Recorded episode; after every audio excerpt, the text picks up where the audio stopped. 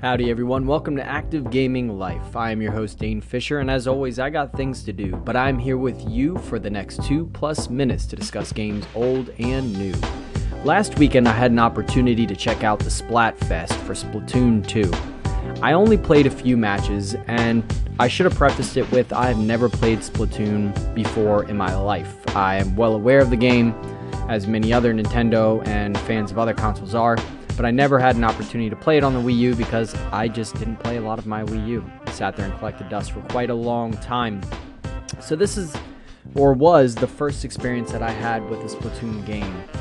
And just being completely Kirk and honest, or Kurt, is it Kurt or Kirk? Anyways, I didn't dig it. I wasn't a big fan of it. I played about four rounds of it, and I saw it for what it was. I thought it controlled smoothly. I understood the premise of the match and covering the map with the majority of your color ink. And I understood the mechanics. They took me through a tutorial, and that wasn't too long. Made my own character, and none of it resonated with me. And I don't think it's the game's fault. I just don't think that I personally like games or shooters, I guess third-person shooters, that have that sort of outfit and with that sort of objective. It, I'm more of a deathmatch guy.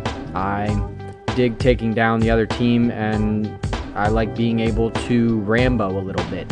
Games like Ghost Recon don't resonate with me, as well as other Tom Clancy games that are very team and strategy based. I prefer more of a Call of Duty, Halo type. Now, am I wrong in that? I don't know. I mean, I guess it's just personal preference, but what I really want to get into is, do I even know enough about this game to even give my opinion? I played four matches of it. My question to you is, how much of a game do you have to play or get to know before you can really formulate an opinion? This is a problem that I've seen quite a bit of, is people play it one round, two rounds, and then put it down and say, yeah, nah, not for me. And you respect it because it's an opinion and everybody has one. And sometimes they stink, sometimes they're right on with your opinion. But how much of a game do you feel someone needs to play in order to formulate an opinion that you can trust and that you can appreciate? Let me know. Call in. What are your thoughts on this matter?